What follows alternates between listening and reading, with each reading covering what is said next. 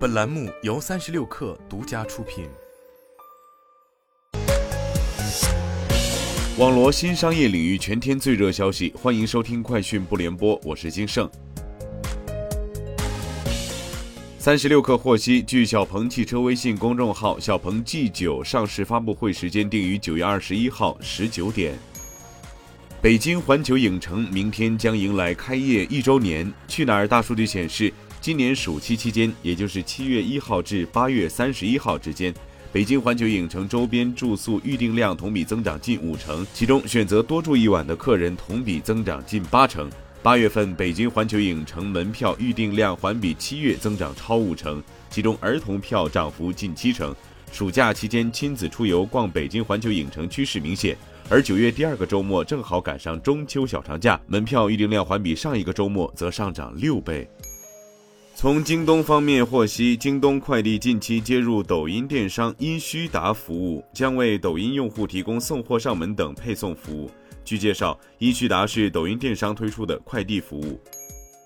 韵达股份公告，八月快递服务业务收入三十九点零四亿元，同比增长百分之二十四点八一，完成业务量十四点八八亿票，同比下降百分之二点四三。快递服务单票收入二点六二元，同比增长百分之二十七点八零。